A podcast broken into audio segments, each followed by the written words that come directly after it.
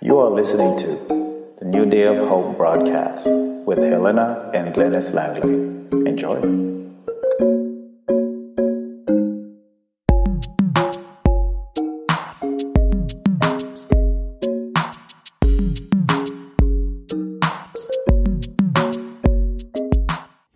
God be the glory, great things He hath done. Hello, dear friends, and we just want to welcome you again to our program, and we pray that your heart will be blessed today by the ministry of the Word. Blessed be the name of the Lord. It is a good thing to give thanks unto the Lord and to sing praises unto our God Most High.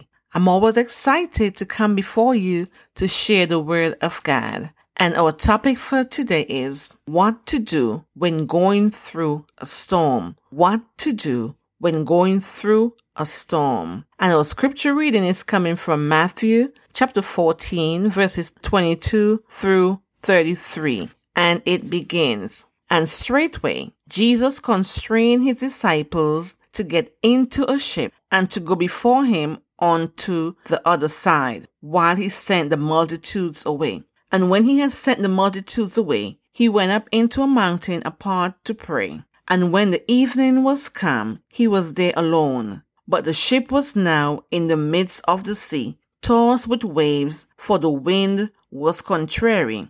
And in the fourth watch of the night, Jesus went unto them, walking on the sea. And when the disciples saw him walking on the sea, they were troubled, saying, It is a spirit. And they cried out for fear. But straightway Jesus spake unto them, saying, Be of good cheer, it is I, be not afraid. And Peter answered him and said, Lord, if it be thou, bid me come unto thee on the water. And he said, Come. And when Peter was come down out of the ship, he walked on the water to go to Jesus. But when he saw the wind boisterous, he was afraid, and beginning to sink, he cried, saying, Lord, save me. And immediately Jesus stretched forth his hand, and caught him, and said unto him, O thou of little faith, wherefore didst thou doubt? And when they were come into the ship, the wind ceased. Then they that were in the ship came and worshipped him, saying, of a truth, thou art the Son of God. Amen. I said a while ago, our subject is what to do when going through a storm. Storms are a normal part of life. We all go through problems from time to time. During those times, we will respond in one of two ways. Either we respond in fear or we respond in faith. But storms are inevitable. As long as we live and breathe, we are going to go through stuff in this lifetime. Storms can come unexpectedly. Situations can happen suddenly and without warning. Storms come in all different shapes and size. Some problems are big, some are small. Storm comes to everyone. It doesn't matter where you live. Whether you live in a rich neighborhood or a poor neighborhood, you will encounter storms in this life. So this passage contains a familiar story of how Jesus walked on the water, and there are several lessons we can learn from these verses that can serve as tools that can help us when we encounter our individual storm. So the first thing we notice is that Jesus will allow us to go through storms. Jesus will allow us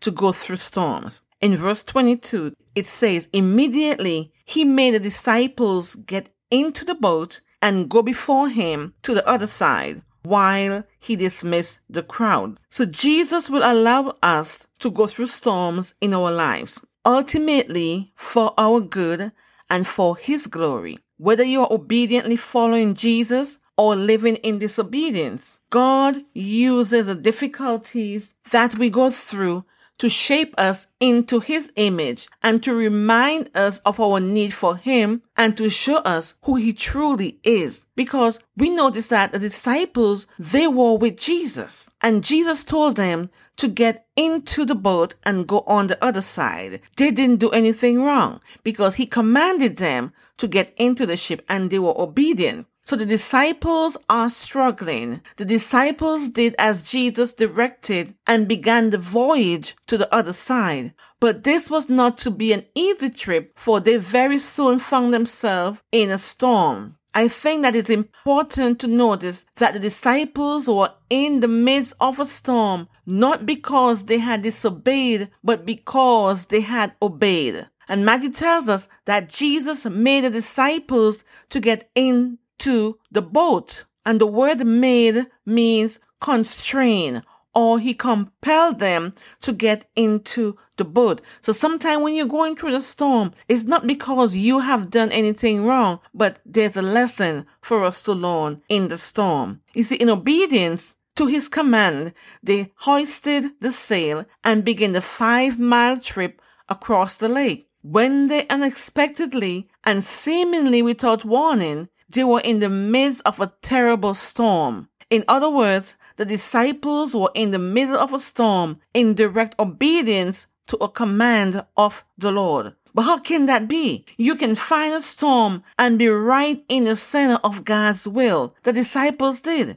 Even though the disciples had no way of knowing it, during those terrible moments, that storm was divinely appointed to teach them about God and His power in their lives. Without difficulties, without trials, without stress, and even failures, we would never grow to be what the Lord wants us to become. So sometimes we have to go through difficulties in order for us to trust God, in order for us to look to Him for direction or look to him for the answer because sometimes when everything is going well, we think we have it together. We think, well, I don't need the Lord. But then he allowed the storm to come into our life and we see how quickly we really need the Lord. And so faith must be tested before it can be trusted. Let me say that again. Your faith must be tested before it can be trusted.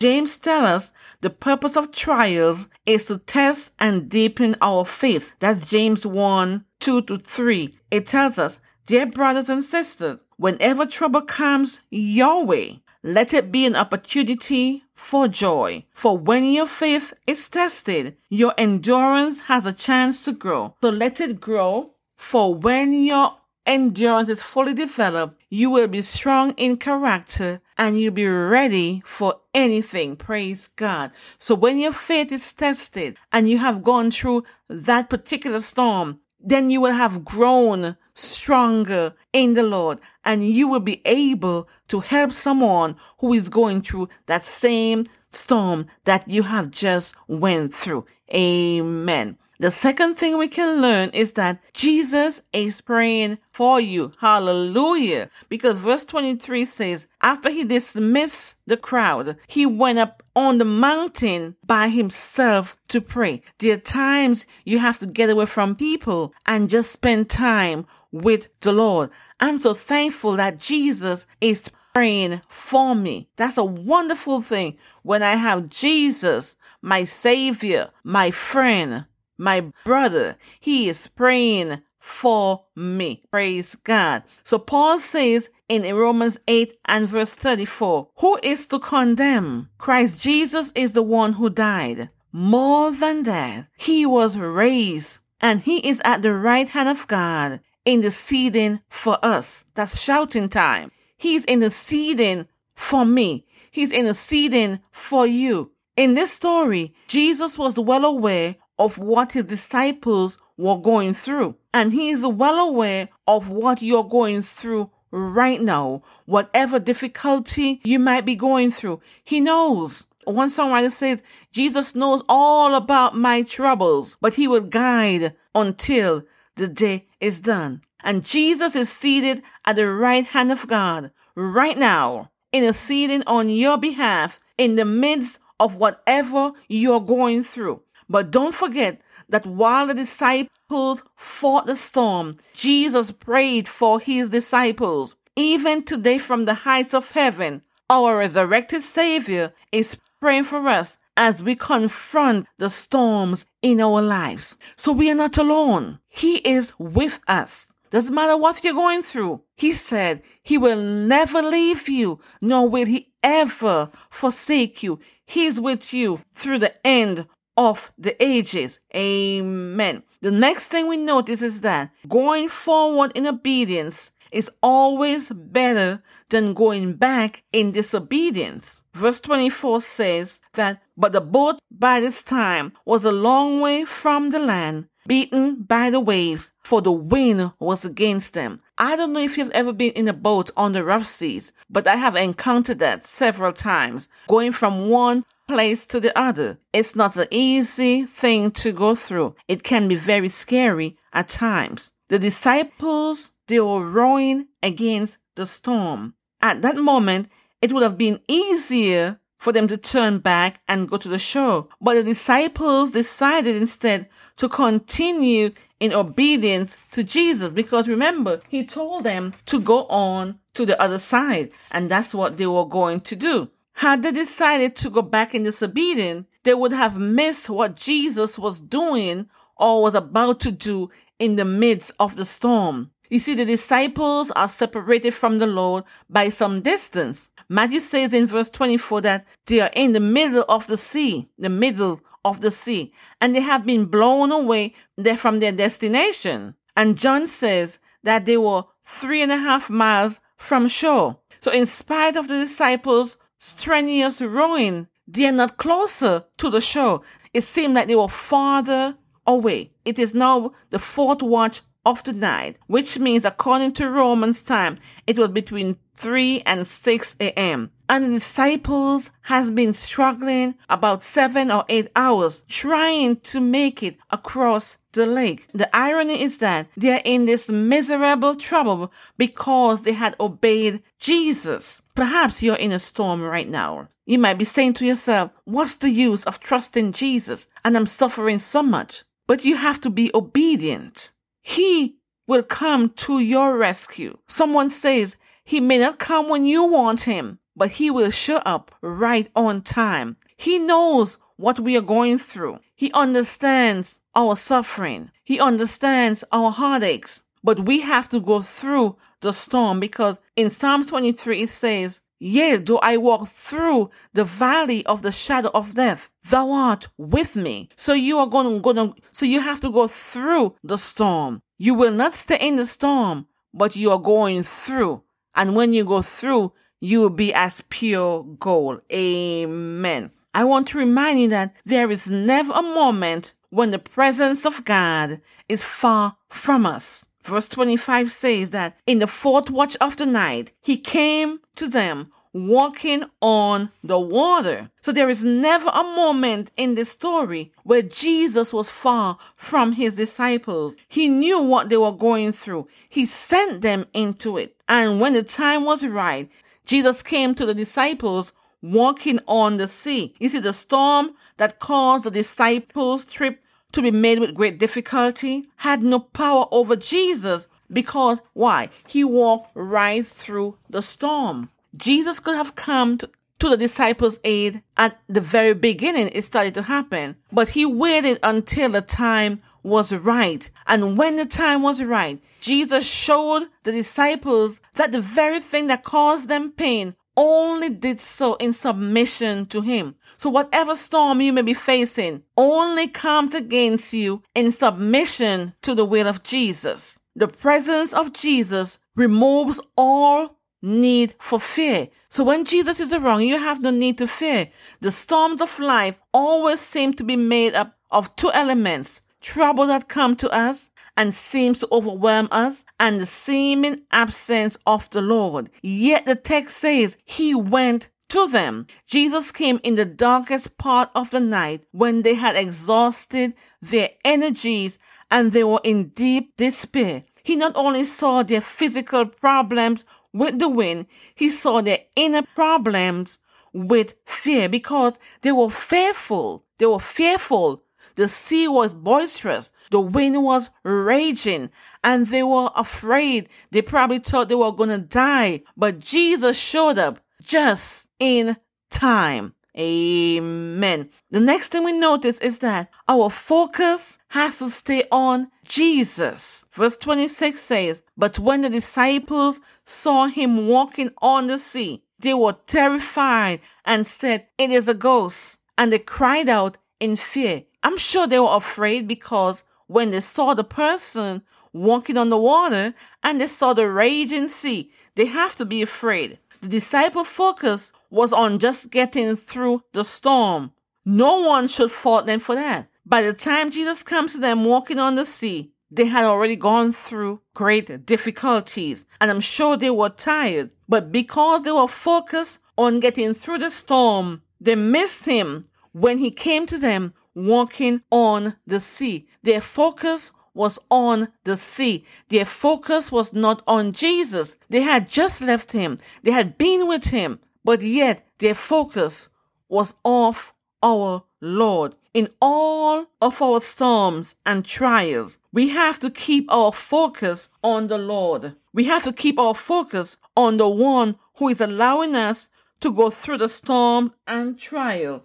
God desires that we see, know, worship, and glorify Him so that when we are in the midst of the storm, we have to keep our focus on Jesus, asking the question, what is God trying to do in and through the midst of what I'm going through? God, what is it you want me to learn in this storm? What lesson can I learn from this storm? Lord, teach me, help me to see you in spite of the storm I'm going through. Help me to stay focused on you and you only. Let me keep my eyes steadfast on you and not what's going on around me. Praise God. So what do you do when going through a storm? We have to remember who Jesus is and allow his words to comfort us. Verse 27 says, Jesus spoke to them saying, Take heart, it is I. Do not be afraid.